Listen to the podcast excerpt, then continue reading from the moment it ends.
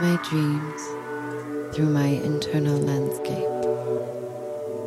Fluid essence of us plays, essence of awareness, available always.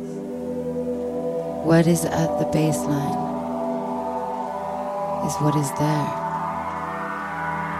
what is in and beneath the surface.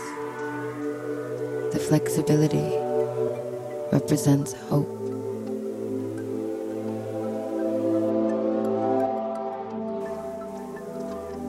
A place to inhabit in timeless, unbound, undulating streams and all that's in between. Opening resistance by keeping breath and releasing memories. Fluid organism in resonance open to change.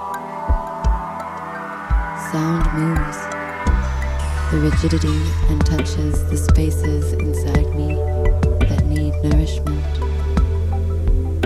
through fluid, through water. I find unconditional in the earth. Open attention welcomes an unfolding process of open ended inquiry. Opportunity to move and express ourselves,